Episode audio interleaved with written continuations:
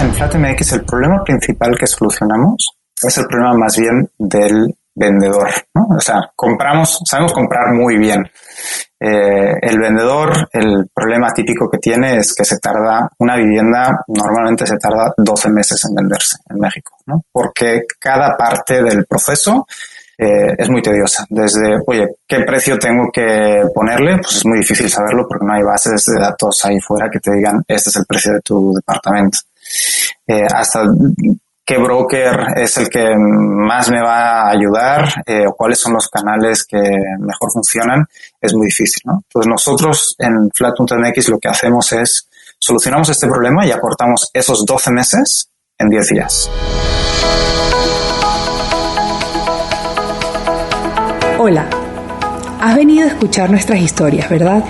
Entonces, bienvenido a Cuentos Corporativos, el podcast donde Adolfo Álvarez y Adrián Palomares hacen de juglares y nos traen relatos acerca del mundo de las empresas y de sus protagonistas. Prepárate a escuchar interesantes historias acerca del management, startups, compañías exitosas y fracasos empresariales. Pon a tono tus oídos y disfruta de este nuevo capítulo de Cuentos Corporativos. Y como todo cuento, este también empieza con un había una vez. Que lo disfrutes. Hola a todos, yo soy Adrián Palomares y les doy la bienvenida a Cuentos Corporativos, el podcast que relata la historia de mujeres y hombres que construyen, emprenden, innovan, se equivocan, fracasan y en la mayoría de los casos vuelven a comenzar. Y yo soy Adolfo Álvarez. Vamos a escuchar las historias de vida de ejecutivos, emprendedores, coaches, líderes, atletas, músicos, chefs, científicos y para de contar. Es gente excepcional, a quienes vamos a retar a contarnos sus vidas y secretos con el fin de que podamos aprender de ellos. Hoy comenzamos este nuevo episodio diciendo como siempre las palabras mágicas. Había una vez un joven llamado Víctor Noguera, quien junto a Bernardo Cordero se les ocurrió que era buena idea resolver el problema de vender los departamentos en urbes complejas, como la Ciudad de México. Víctor Noguera es cofundador de Flat.mx, una startup de bienes raíces que busca eliminar el estrés y la incertidumbre de comprar y vender una vivienda. Flat.mx cuenta con el apoyo de grandes inversores, entre ellos Expa, Y Combinator, Next Billion Ventures, Picos Capital, Antemis, entre otros. Vamos a dejar que sea Víctor quien nos cuente la historia de Flat.mx. Por lo pronto, les podemos decir que nuestro invitado estudió la licenciatura en Ingeniería Industrial en la Universitat Politécnica de Cataluña y una maestría en Administración en Berkeley Haas. Antes de dedicarse a Flat.mx, fue director en The Boston Consulting Group en Nueva York y Barcelona. Víctor trabajó en ventas en Google Double Click at Exchange y trabajó en el desarrollo de negocios para la aplicación Dive TV. Junto con Bernardo Cordero, eh, fundaron Start Teji, un fondo semilla que invirtió en Worky, Clark, Belvo y Minmoons, que posteriormente recaudó fondos de Founders Fund, QED, Puana Capital y Santander. Y en 2019 fundaron Flat MX. Bienvenido Víctor a Cuentos Corporativos. Muchas gracias, mucho gusto Adolfo, Adrián. Muy bien, y cuéntanos Víctor, ¿quién es y quién no es Víctor Noguera? Bueno, pues yo creo que ya han contado mucho de mí. Eh, como, como bien decía, yo soy uno de los cofundadores de, de Flat.mx.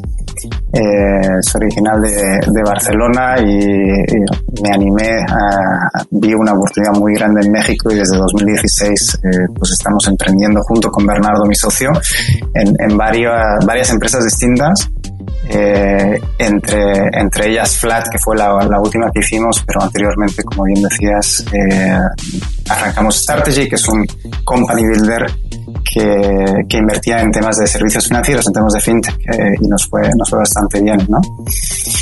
Eh, ¿quién, ¿Quién no soy? Soy, si, si, le preguntan seguramente a, al la gente que trabaja conmigo, pues eh, seguramente no dirán que soy ese CEO extrovertido, visionario. Eh, soy más de, soy más bien una persona tímida. Eh, que me gusta muchísimo trabajar el día a día y creo que los logros se consiguen eh, poquito a poquito, eh, granito a granito y, y, y, trabajar duro, ¿no? Entonces, Bernardo sí es, eh, digamos, la otra parte de la moneda. Lo bueno, Bernardo y yo nos complementamos muy bien eh, y él, eh, pues yo diría, sí es mucho más esa persona que trae esa visión. ¿no? Tenemos una estructura un poco rara en, en, en flat.mx que eh, tenemos a dos co-CEOs que le llamamos, ¿no? Eh, donde Bernardo eh, lleva parte de, de, la compañía, yo llevo la otra parte de la compañía y como llevamos tanto tiempo ya trabajando juntos, pues nos complementamos muy, muy bien. Víctor, antes de, de, seguir adelante, platícanos un poco más de ti. ¿Qué te gusta hacer? Eh, nos acabas de comentar que estás ahorita justo en Barcelona por, por eh, este, tu familia, ¿no? Pero ¿qué te gusta hacer en Barcelona? Eh, ¿Cocinas? ¿Te gusta ver series? ¿Qué nos puedes contar? Pues mira, sí, co cocinar me gusta muchísimo. Eh, eh, curioso que, le, que, la atinaste bastante bien. Eh, justo hoy me llegó un libro, mira, lo tengo aquí, aquí al lado, un libro de Xavier Pellicer, que es uno de los mejores cocineros del mundo. De hecho, estaba a cargo de un restaurante que se llama Campabas, eh, que tenía tres estrellas Michelin, eh, y resultó que el, propietario de ese restaurante se murió. Eh, un poco de, de, ataque al corazón, de sobrepeso y de comer, digamos, eh, comidas demasiado copiosas y cambió totalmente su, su filosofía de vida y acaba de montar un restaurante vegetariano eh, en, Barcelona que, tiene muchísimo éxito.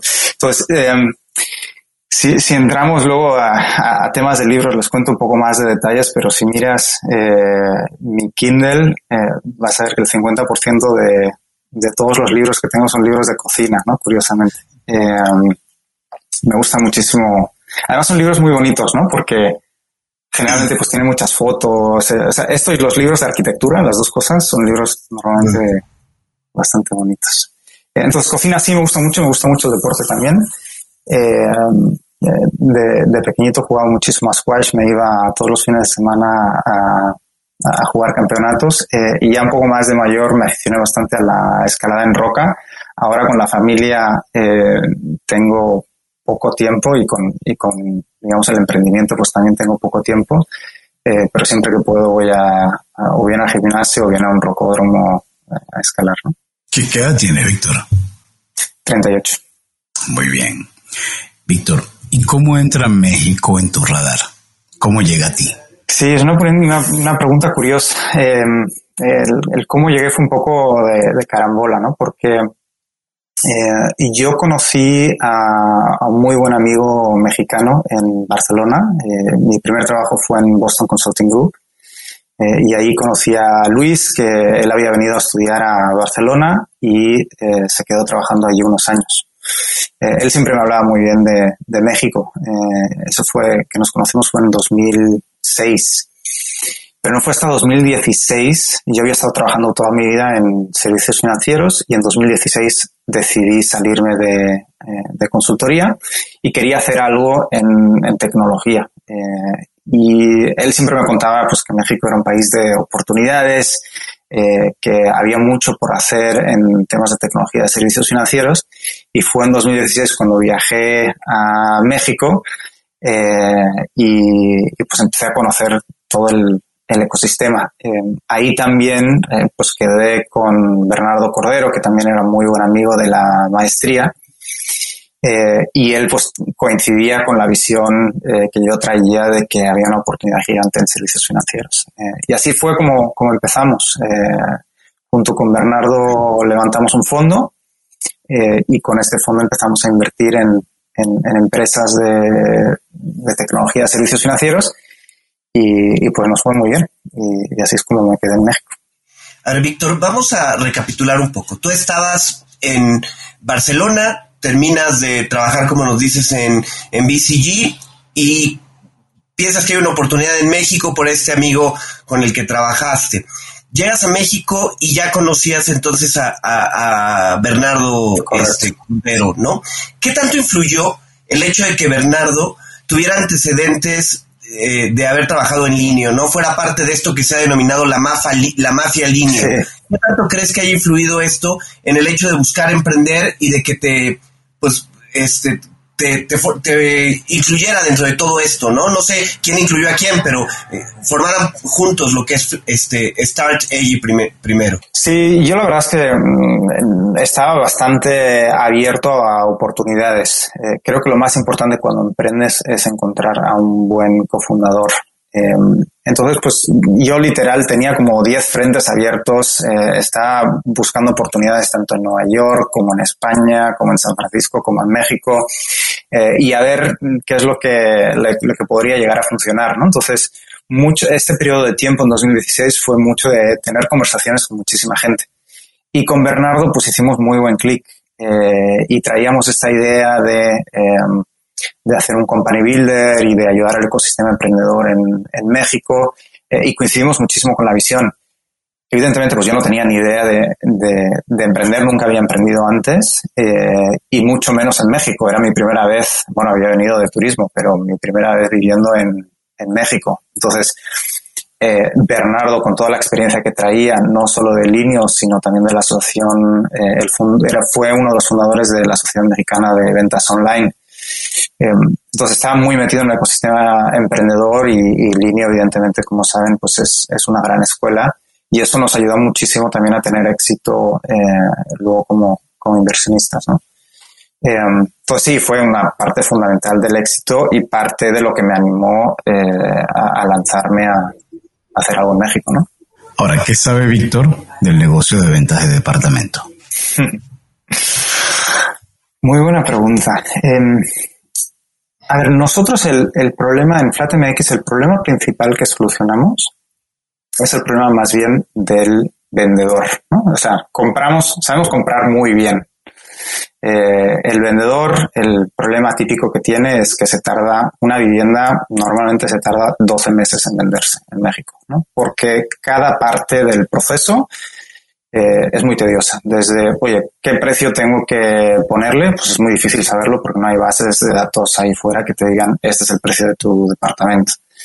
Eh, hasta qué broker es el que más me va a ayudar eh, o cuáles son los canales que mejor funcionan, es muy difícil, ¿no? Entonces nosotros en Flat.mx lo que hacemos es solucionamos este problema y aportamos esos 12 meses en 10 días. Compramos los departamentos al, al instante eh, y así solucionamos pues ese dolor de cabeza que tiene el vendedor y le ofrecemos liquidez eh, casi casi instantánea. Eh, ese producto funcionó muy bien, pero luego nos dimos cuenta de que teníamos un inventario muy único y que los departamentos que nosotros estábamos comprando a la gente les encantaba. ¿Por qué? Porque nosotros después de comprarlo, lo que hacemos es una renovación completa del departamento y lo dejamos como nuevo. Eh, en México, cuando alguien empieza a comprar, empieza pensando en un departamento nuevo, eh, pero, eh, pero no se fijan tanto en los departamentos usados. La ventaja de nuestros departamentos es que parecen nuevos, pero son usados y como están usados, pues tienen un 15 o 20% de descuento versus los departamentos nuevos. Entonces son departamentos que a la gente les gusta muchísimo y aparte hemos introducido en el mercado una cosa que faltaba mucho, que es la confianza. Em, cuando vas a comprar un departamento usado, pues no sabes si va a funcionar la tubería, si la electricidad funciona, si eh, hay un problema legal, etcétera. Nosotros, como hacemos una inspección de arriba abajo eh, y también revisamos que todos los papeles estén bien, podemos garantizar que esos departamentos están en perfectas condiciones y que no vas a tener ningún problema cuando, cuando entres a vivir. Es más, ofrecemos una garantía de seis meses eh, si algo se, eh, se, rompe, nosotros lo podemos reparar. E incluso ofrecemos eh, la, típica garantía de, oye, me compré, yo que sé, un libro y no me gustó, lo puedo devolver a la tienda. Hacemos lo mismo con departamentos, que eso es bastante innovador en México. En 30 días, si no te gusta el departamento, te lo recompramos, no hay problema. Oye, Víctor, a ver, el negocio en el que ustedes se metieron es un negocio intensivo en capital, ¿no? Comprar departamentos no es lo mismo que comprar otro tipo de, de bienes. Eh, ¿Cómo comenzaron? ¿Ustedes tenían algunos, este, al, algunos fondos? Eh, ¿Cómo llamaron la atención de más gente para que los apoyara? ¿Cómo fue ese proceso? Sí, como bien dices, pues es muy intensivo en capital. Em, entonces, la manera en que empezamos, pues no fue la manera tradicional que muchas de las empresas de tecnología empiezan, ¿no? Tú escuchas las historias de muchos emprendedores y muchos empezaron pues en un garaje con comiendo ramen todo el día y con nada de dinero en la cuenta y bueno, empezaron a programar y eh, salieron, salió una aplicación que empezó a crecer y ahí generaron dinero. Aquí, aquí eso no lo podemos hacer porque necesitamos comprar departamentos, ¿no? Y para comprar departamentos pues tienes que tener capital, no hay, no hay de otra. Eh, la ventaja es que nosotros ya traíamos pues unos años un poco también con el, eh, la experiencia de Bernardo eh, y la experiencia conjunta en, en Strategy. Ya llevábamos unos años invirtiendo y conociendo el, el mundo emprendedor eh, y el primer fondo que invirtió en nosotros fue AllVP, eh, uno de los fondos más grandes de, Venture Capital en, México. Eh, y con eso armamos una primera ronda de 5 millones de, dólares eh, con la que pudimos empezar a, a fondear estas, eh, estas propiedades. Por otro lado, lo que también hicimos fue levantar una ronda de deuda de 25 millones con una empresa que se llama Arc Labs en San Francisco, que, que son uno de los proveedores de deuda más importantes eh, en el sector fintech, en el sector de servicios financieros. También han fondeado a Credit Justo y a muchas otras eh, startups, ¿no? Eh, entonces, con la combinación de estas dos cosas, de, de digamos, el, el, capital propio y la deuda, es como nosotros hemos empezado a, a, comprar departamentos. ¿no? Es decir, cada departamento que compramos, parte lo compramos con nuestro capital propio y parte usamos esa deuda, que en el fondo funciona de una manera muy similar a una tarjeta de crédito, lo que pasa es que una tarjeta de crédito gigante, ¿no? Eh, pero así es como funciona. Oye, Víctor, y a ver, ¿cómo, ¿cómo hacen el tema jurídico? Aquí en México cada venta, compra de un departamento es notariada, tiene gastos de notario y todo eso. ¿Ustedes también hacen todo ese proceso?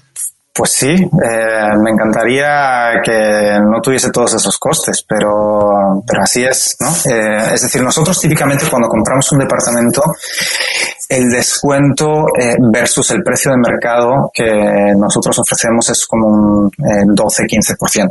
Normalmente ronda entre esos números, cuando tú miras la alternativa eh, de vender, que es a través de un agente inmobiliario, el agente inmobiliario típicamente te cobra un 4%. ¿no? Entonces sí es eh, una comisión significativamente superior versus a ese 4%. ¿no? Pero estamos solucionando un problema eh, muy importante a la gente y la gente está dispuesta a tener esos descuentos porque al final como lo miras es una típica hipoteca, pues es, la tasa de interés es como 10%, ¿no? Y si te tardas 12 meses, pues eso es tu, tu, coste de oportunidad, ¿no? Entonces la gente debería, por tener el dinero ahorita, eh, debería estar dispuesta a aceptar pues un 10%, más si sumas pues todos los costes de mantenimiento que tienes, eh, impuestos predial, eh, etc., eh, pues un 12% parece bastante razonable por tener liquidez inmediata, ¿no? Eh, el, digamos, los departamentos es el, eh, es muy líquido, ¿no? Entonces estamos convirtiendo un, un objeto muy líquido en algo súper líquido, ¿no? Eh, y por eso conseguimos ese, ese descuento. Eh, y de ahí, pues evidentemente tenemos costes mucho más elevados que cualquier agente inmobiliario, ¿no? Gastos notariales, impuestos, costes de mantenimiento, etcétera, ¿no? entonces por eso también el, el, el descuento importante. Ahora, ustedes comenzaron en 2019 y en 2019 esta idea seguramente sonaba brillante. Arrancan, convencen al, al ecosistema emprendedor, sobre todo a quienes van a dar estas tarjetas de crédito, estas accesos a deudas enormes, y Bloom llega a 2020. ¿Cómo, cómo, cómo hicieron para convencer a los inversionistas que seguía siendo un buen timing y que había que mantener el negocio andando? Lo bueno es que no nos tuvimos que convencer porque estamos muy bien capitalizados por ese entonces eh, y simplemente lo tuvimos que demostrar, no tuvimos que convencer a nadie. Cuando en marzo de 2020 pues empieza todo el, el ruido de la pandemia y, eh, y, las restricciones, nosotros paramos compras porque no sabíamos qué es lo que iba a pasar. Eh, en ese momento teníamos nueve propiedades en el balance eh, y pasó una cosa muy curiosa que yo nunca hubiese esperado, eh, que fue que de las nueve propiedades que teníamos, se vendieron seis muy rápido. Eh, y nos quedaron tres eh, ahí por, por vender, que las acabamos vendiendo un poquito más tarde pero mm, curiosamente el mercado mm, nos afectó, el mercado inmobiliario nos afectó. Nosotros paramos compras, entonces tuvimos el problema opuesto y es que no teníamos suficiente inventario como para vender y nos venía gente queriendo comprar más departamentos y nosotros, pues como habíamos parado las compras por, por la incertidumbre, pues no, no teníamos inventario y no podíamos dar servicio a esos potenciales compradores. Eh, entonces la verdad es que nos fue muy bien la, la, manera en que yo explico eh, el por qué, digamos, eh, se aceleraron tanto las ventas durante ese periodo es que la gente, pues ahora está mucho más tiempo en sus casas. entonces valora muchísimo dónde vive y empezamos a ver muchísima gente que, que quería pues un comedor más grande o quería una terraza o querían rooftop y, y, muchos de ellos pues querían eh, vivir en un, lugar nuevo, ¿no? O la familia había crecido tanto que ya pues el departamento pequeñito, eh, pues para dormir bien, pero para vivir 24 horas al día ahí, pues, pues era mucho más complicado. Eh, y luego el otro componente importante es la experiencia digital que nosotros ofrecemos. Eh, el, broker tradicional eh, que vemos en México, pues todavía no, no, está usando muchas de las tecnologías que nosotros usamos. Em, eh, nosotros, todas las propiedades que tenemos, las puedes visitar de manera virtual, puedes ver renders en, renders en tres dimensiones, como cómo quedaría el departamento amueblado. Entonces, esa facilidad y por el hecho de ser nativos digitalmente, creo que nos ayudó muchísimo eh, a, que, a que los compradores se animasen a comprar con, con Flat. Oye, Víctor, eh, cuando hemos platicado con diferentes este, fondos de inversión que nos han acompañado aquí, una de las cosas que más nos recalcan al evaluar un startup tiene que ver con la escalabilidad. Eh, ¿Qué tan escalable realmente es el modelo de Flat? ¿Y, ¿Y por qué no pensar en un modelo en vez de compra? En algo como firmar contratos para remodelación y venta, ¿no? E, este, ¿cómo ven ustedes ese modelo? ¿Cómo ven el hecho de, escalar flat en un modelo actual donde la inversión es, es, algo muy importante contra un modelo a lo mejor donde, donde, eh, donde hubieran hecho un acuerdo para remodelación y comercialización de los inmuebles? De acuerdo. Mira, te voy a hacer un, símil eh, con, otra industria eh, para que veas, veas la diferencia y dónde eh, Flat está jugando. Em, a mí me gusta hacer la comparativa entre Amazon y eBay. como sabes, Amazon lo que hace es, pues tiene un inventario de, de, objetos, de productos para vender y gestiona toda la logística de principio a fin eBay tiene un modelo eh, mucho menos intensivo en capital porque no tienen que comprar eh, inventario y simplemente lo que se encargan es en conectar el comprador con el vendedor.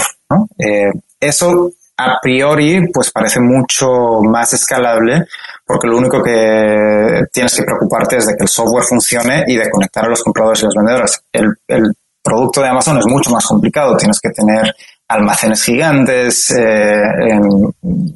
mensajeros, eh, una logística eh, y todo el capital que requiere, digamos, el, tener todo ese, inventario. Nosotros hacemos exactamente lo mismo.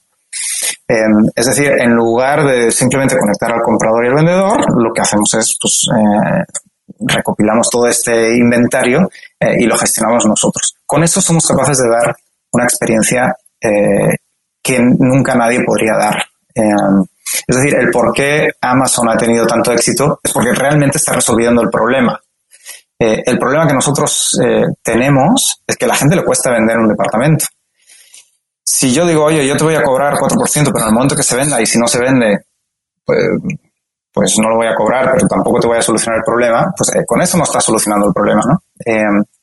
y aparte, el hecho de meternos nosotros en la transacción somos capaces eh, de solucionar muchísimos problemas eh, adicionales, ¿no? Velocidad en notarios, velocidad en eh, obtención del crédito para el comprador y mejor la experiencia de principio a fin, no solo en, en, el momento de la venta, sino también en el momento de la compra.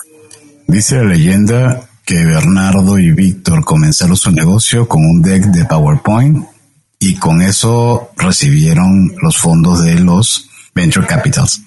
¿Es algo, hay algo de eso, cierto? ¿Así comenzaron ustedes? Pues es que no hay, eh, como te decía al principio, no hay otra manera de empezar, ¿no? O sea, si tengo que comprar un departamento necesito dinero. O sea, yo puedo poner eh, de mis ahorros, pero yo no soy rico. Entonces, yo con mi dinero no puedo comprar 25 departamentos. Em, entonces, sí, es que es la única manera que hay para empezar. Eh, y, de nuevo, un poco nuestras relaciones que ya teníamos antes con muchos de estos inversionistas nos ayudado bastante a, a que, digamos, eh, pues sí, solo fue un PowerPoint, ¿no? Pero teníamos toda esa experiencia anterior de negocios eh, y al final lo que, lo que más importa, sobre todo en estas fases iniciales, eh, es el equipo, ¿no? Y el, y el tener esa confianza ya con esos inversionistas que nos conocían de, años anteriores, pues creo que nos ayuda bastante. Oye, Flat pretende ser el, el en el negocio de los inmuebles. ¿Se ven de esta forma? Así es, sí, sí, de hecho es que es el mismo modelo de negocio y curiosamente Carlos, eh, el, CEO de Kavak y Bernardo trabajaron juntos eh, y nosotros de hecho cuando estábamos preparando eh, la idea de Flat, una de las primeras personas que consultamos fue a, a Carlos.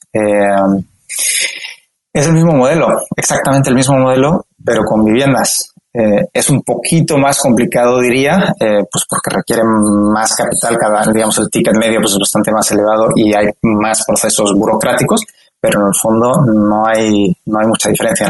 O sea, ellos pueden tener si un almacén con todos los coches ahí eh, en un lugar, nosotros los tenemos distribuidos, pero es, es, lo mismo.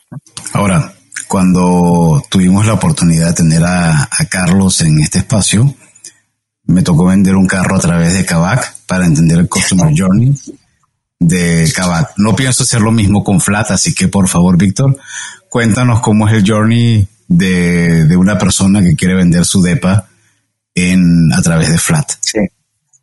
Sí. Em, a ver, un cliente nos puede llegar por muchos canales distintos. Nos puede llegar eh, tenemos muchas alianzas con eh, inmobiliarias, ¿no? Con agentes inmobiliarios que nos vienen y nos dicen, oye, tengo este cliente que necesita vender el departamento ya. Eh, entonces, normalmente el primer paso, bueno, y perdón, y nos puede llegar también pues, por la página web o nos pueden marcar directamente eh, a nuestro número de teléfono. En cualquiera de los casos, lo que hacemos primero es recopilar toda la información del departamento. Eh, qué dirección está, eh, cuántas recámaras tiene, metros cuadrados, etcétera, etcétera. Con eso podemos hacer una primera estimación de valor eh, si tenemos confianza con nuestros modelos. Generalmente como el 50% de, de todas las propiedades que nos llegan podemos hacer una primera estimación de valor ya al teléfono, digamos.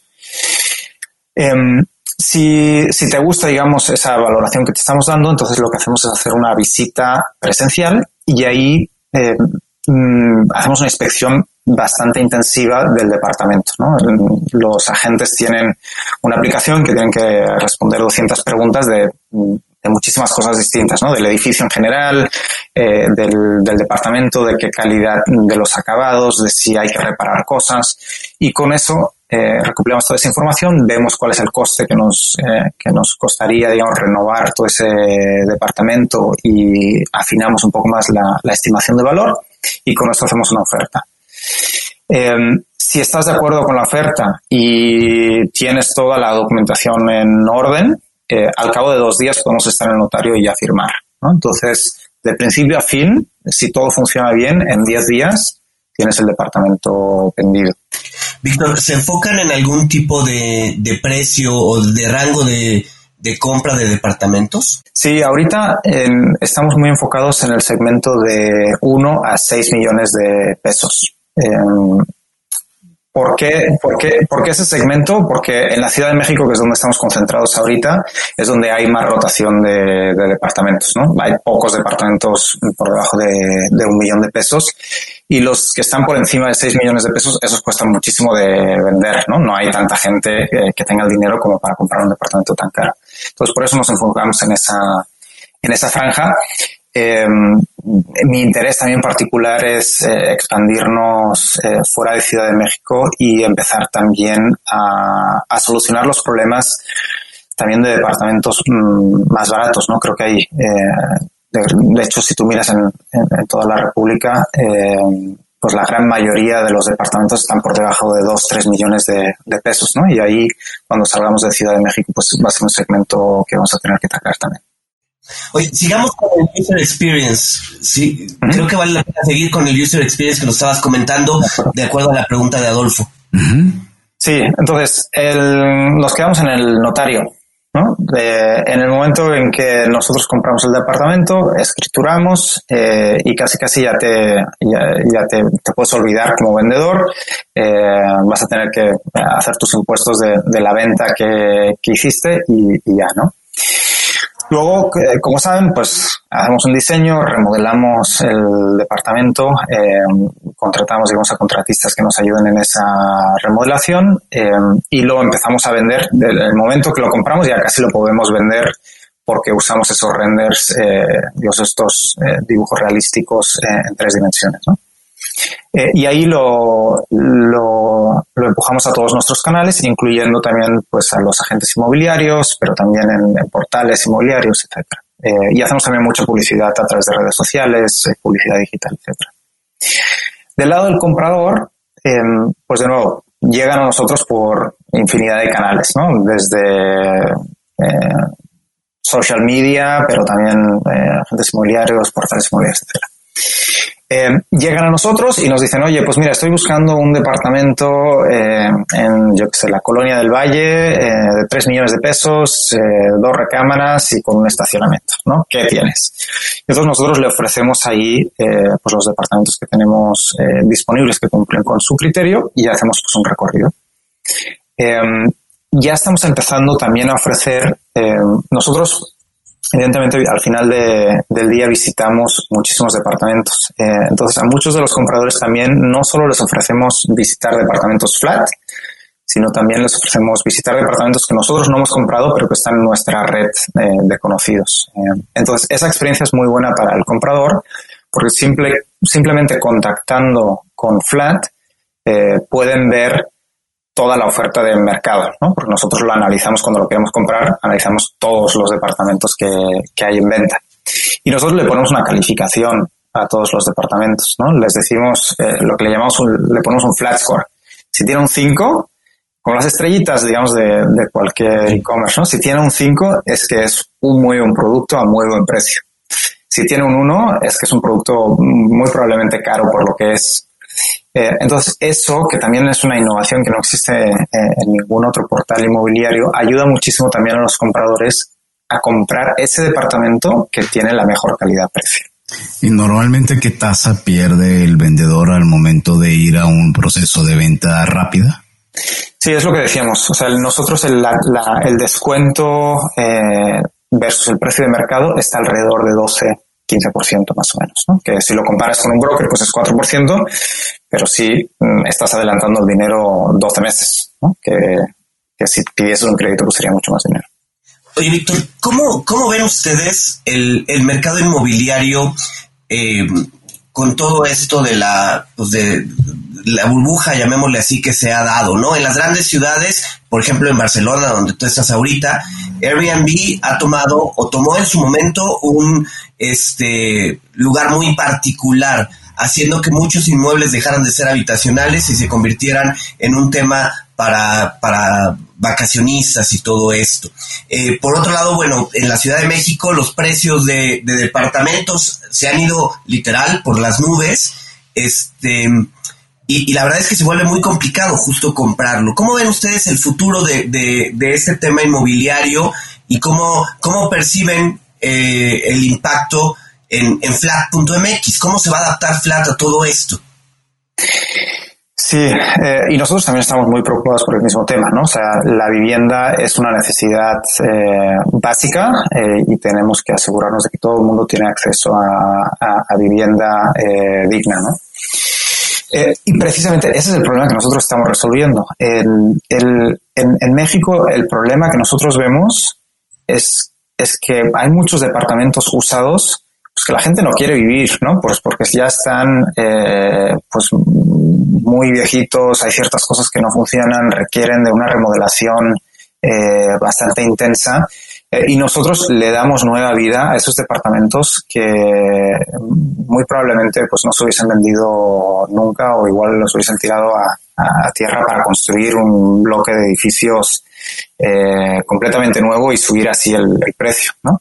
Eh, como les decía, nuestros departamentos están un 15-20% más baratos que departamentos nuevos ¿no? y creemos que, que, eso es muy beneficioso para la sociedad en, en conjunto eh, y así eh, evitamos encarecer eh, el producto, este producto de primera necesidad, ¿no? sería el equivalente, digamos, a un mercado de ropa usada, ¿no? le das nueva vida, digamos, a cosas que la gente tiraría a la basura y, nosotros pues queremos tener ese impacto y, ayudar a las comunidades a, vivir en un lugar mejor y, a un precio adecuado. Sí, justo ayer en una conversación hacían referencia a eso, que el mundo de lo usado ha, tenido una, una especie de renacimiento desde los coches a la ropa, está muy en boga, sobre todo en Europa, lo que es tratar de comprar la ropa usada para evitar mm, reducir, o más bien para reducir la huella de carbono, etcétera, ¿no? Exacto. Entonces, viene ahí mi última pregunta en ese punto. Eh, ¿Hacia dónde se ven en este proceso de expansión? Están ahorita en Ciudad de México. Mm, me parece que tienes un modelo que es aplicable en Ciudad de México, en San José, en Shanghái, en Barcelona. Pero ¿cómo, cómo piensas escalarlo? Sí, ya, ya estamos de hecho abriendo nuevas ciudades. Eh, pronto nos van a ver eh, fuera de Ciudad de México. Ya estamos de hecho operando en el Estado de México. Eh, pero pronto también nos van a ver en, en otras ciudades y también nos van a ver en, como decía, en, en otros segmentos. Eh, en tres años muy probablemente también ya tengamos más de un producto, ¿no? O sea, nosotros empezamos como lo que se conoce como iBuyer de instant buying, ¿no? la compra instantánea, pero también ya estamos desarrollando temas de financiación eh, y temas, digamos, eh, que pueden ayudar tanto a compradores a vendedores a vender eh, de la mejor manera, ¿no? no todo el mundo pues quiere tener ese descuento de 12-15% y eso somos conscientes. hay gente que quiere simplemente maximizar su retorno y están dispuestos a esperar lo que haga falta para, para vender ese inmueble y estamos desarrollando productos también para, para ese tipo de segmentos.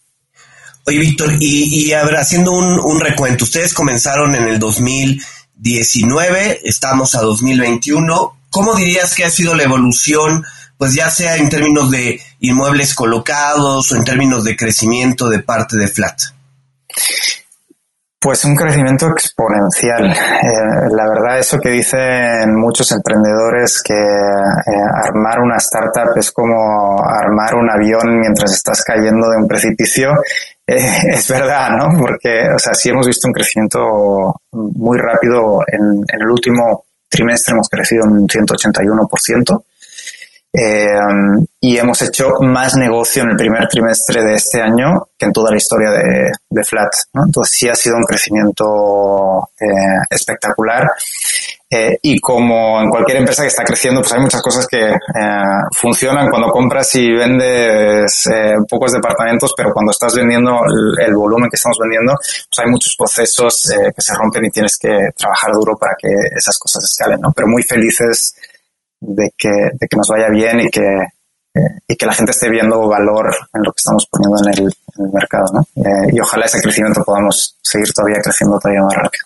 Hola, Víctor. Bueno, toda la suerte del mundo de cuentos corporativos y ahora Gracias. nos toca hacerte las preguntas de rigor. Víctor, ¿te gustan los cuentos? Leo muchos cuentos a mis hijos cada noche. Eh, a mi hijo le encantan, siempre me dice que quiere leer cinco. Desafortunadamente no siempre tengo tiempo porque por el cambio de horario ahora estando en, en España y trabajando de noche casi casi, eh, pero siempre leo un par de cuentos como mínimo. ¿Cuál es tu cuento o el cuento favorito de tus hijos? Hay varios, hay varios. Eh, el último que, está obsesionado mi hijo es el de la leyenda de San Jordi, que es muy típica aquí en, Barcelona, que es de, un caballero que salva a una princesa de un dragón eh, y, de la, y de la sangre crece una rosa y le regala la, rosa a la, princesa. eh, me parece un cuento que a pesar de ser bonito es un poco violento. Eh, y él, ¿no? pues matar al dragón, no sé, tiene unos, unos valores y unos principios, pues yo creo, diría un poco anticuados, ¿no? entonces, hay un libro que le regalamos que, cuenta la historia un poco dada la vuelta y adaptada al, al, mundo actual donde eh, pues la princesa eh, pues toma mucha más relevancia, el dragón es bueno y no hay que matarlo, eh, etcétera, ¿no? Entonces le saca todas las connotaciones más negativas del cuento y eso le gusta muchísimo. Víctor, hablando un poco de, libros, ¿algún libro que nos puedas recomendar? Pueden ser libros de cocina, como ya nos dijiste, se vale que nos recomiendes algún libro, pero este también enfocados a emprendimiento, a novela. Sí. Sí, el, uno de los últimos libros que he leído de emprendimiento eh, es el de Reed Hastings de Netflix, eh, el, de No Rule Rules, eh, no sé la traducción al español, ¿no? pero las reglas sin reglas, algo así.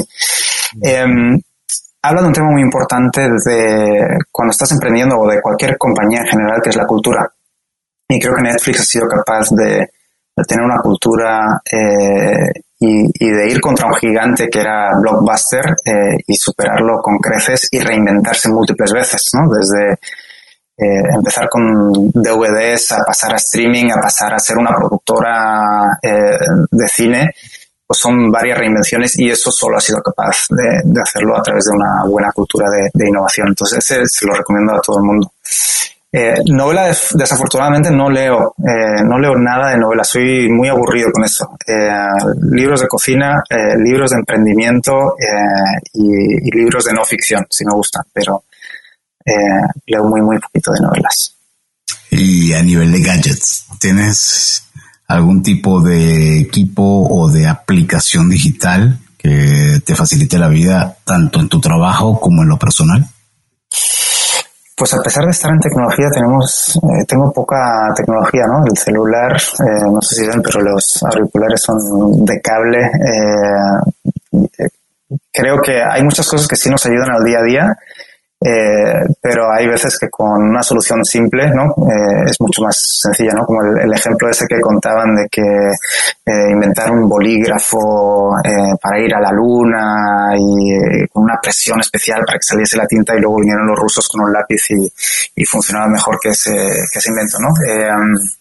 Eh, sí, me gusta, sí me gustan los gadgets, sobre todo compro muchos gadgets de nuevo en cocina. Eh, uno de los últimos que me gusta mucho, cuchillos y eso, pero no, no es demasiado tecnológico. El último gadget tecnológico que sí compré eh, es eh, lo que se llama un runner o digamos un, eh, un calentador de, agua a temperatura constante con el que puedes cocinar las proteínas mucho mejor.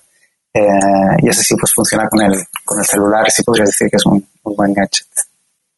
Jules. Víctor, eh, ¿cuáles son dos o tres empresas o empresarios latinoamericanos que tú consideras que están marcando tendencia y que vale la pena seguir? Pues ya lo hemos mencionado y no podría no, podría no mencionar lo que eh, es Kavak eh, eh, con, Carlos y con Roger, ¿no? Um, o sea, no solo porque están haciendo una cosa similar a la que estamos haciendo nosotros, pero porque ha sido el primer unicornio en, México. ¿no? Hay varias otras empresas que están cercanas a llegar ahí, eh, como Clip, con, Adolfo Gabats, con FIO, eh, con David Arana, eh, etcétera. Eh, pero sin duda Cava que es espectacular lo que han conseguido hacer. Víctor, ¿dónde se puede conectar? ¿Dónde se puede saber de ti? ¿Dónde se puede saber de Flat? Pues en flat.mx es la manera más fácil de conocer eh, sobre nuestro negocio y, en nuestras redes sociales también. Eh, y si incluso nos quieren marcar por teléfono, pues en la página web tienen teléfono y con mucho gusto les atenderemos. Eh, yo estoy mucho también en redes sociales, en LinkedIn eh, frecuento bastante, eh, intento contestar todos los mensajes a pesar de que no es posible. Sí me llegan muchísimos mensajes y, tengo que a veces priorizar. Entonces, si, si alguien me escribe por ahí no le respondo, no se lo tomen a mal. Intento responder todos los que, los que puedo. Eh, entonces LinkedIn, en Twitter también eh, estoy eh, un poquito menos activo que en LinkedIn, pero, pero bueno, es muy fácil encontrarme en las, en las redes sociales. ¿Algún mensaje final que quieras dejar a, nuestros escuchas? Sí, em, yo vine a México em, creyendo que el ecosistema emprendedor podría mejorar eh, y queriendo crear ese ecosistema y, eh, ayudar a muchísimos emprendedores. Creo que seguimos necesitando, hemos mejorado muchísimo desde 2016 que, que empecé mi camino aquí, pero necesitamos muchos más emprendedores que se animen a, emprender. Em, y nosotros felices de ayudar, ya sea eh, simplemente teniendo charlas o, eh, o, ayudándoles a conectar con, con, gente, pero necesitamos un ecosistema emprendedor aún más fuerte. Eh, ya tenemos muchos éxitos, pues como con Kavak y con todas estas empresas que hemos dicho, pero necesitamos muchos más unicornios. entonces anímense y emprendan. Es, es duro, pero definitivamente muy divertido. Muchísimas gracias, Víctor Noguera, por habernos acompañado. Y gracias a ustedes, por habernos escuchado. Si les gustó este episodio, no duden en suscribirse en su plataforma y calificarnos con 5 estrellas. Síganos en nuestras redes sociales.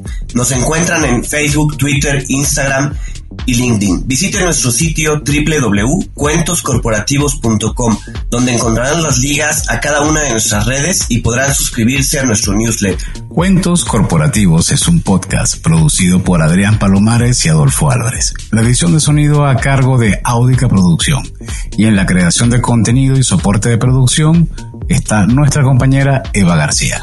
Como siempre decimos, las empresas, sin importar su origen, razón de ser o tamaño, todas tienen algo en común. Están hechas por humanos. Y mientras más humanos tienen, más historias que contar. Y todo cuento comienza con un había una vez. Muchísimas gracias Víctor y nos vemos en el próximo capítulo. Gracias Víctor. Gracias. Gracias por habernos acompañado en este capítulo de Cuentos Corporativos. Ojalá que esta historia haya sido de tu agrado y sobre todo que te lleves ideas y experiencias que puedas aplicar en tu propio universo empresarial. Esperamos que nos escuches nuevamente y recuerda, todos los cuentos comienzan con un había una vez. Hasta la próxima.